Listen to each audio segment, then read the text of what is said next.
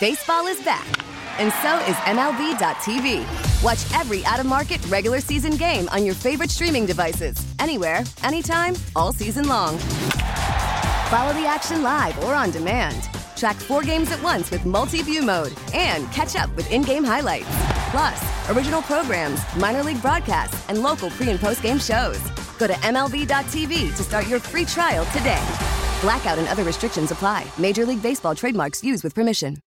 Star 94. Star Report with Jen Hobby. Here's what's buzzing in entertainment news today. First up, actress Pamela Anderson made headlines when she decided to go makeup free during her appearances throughout Paris Fashion Week. I didn't come to Paris Fashion Week and think I'm not going to wear any makeup. I just thought, I don't know, something just kind of came over me and I was dressing in these beautiful clothes and I thought, I don't want to compete with the clothes. I'm not trying to be the prettiest girl in the room.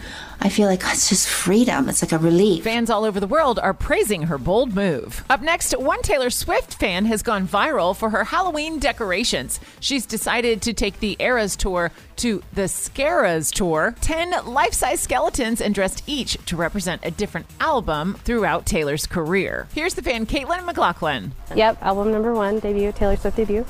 Uh, Speak Now, Purple. This one is her from Shake It Off. Um, this was 18, 1989. I just hope it makes them smile. I feel like you're not done. I don't think I am. I'll probably just be like adding stuff to it.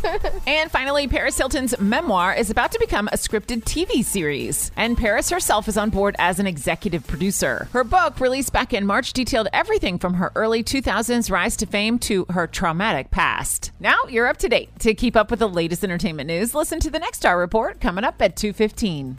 We get it. Attention spans just aren't what they used to be heads in social media and eyes on Netflix. But what do people do with their ears?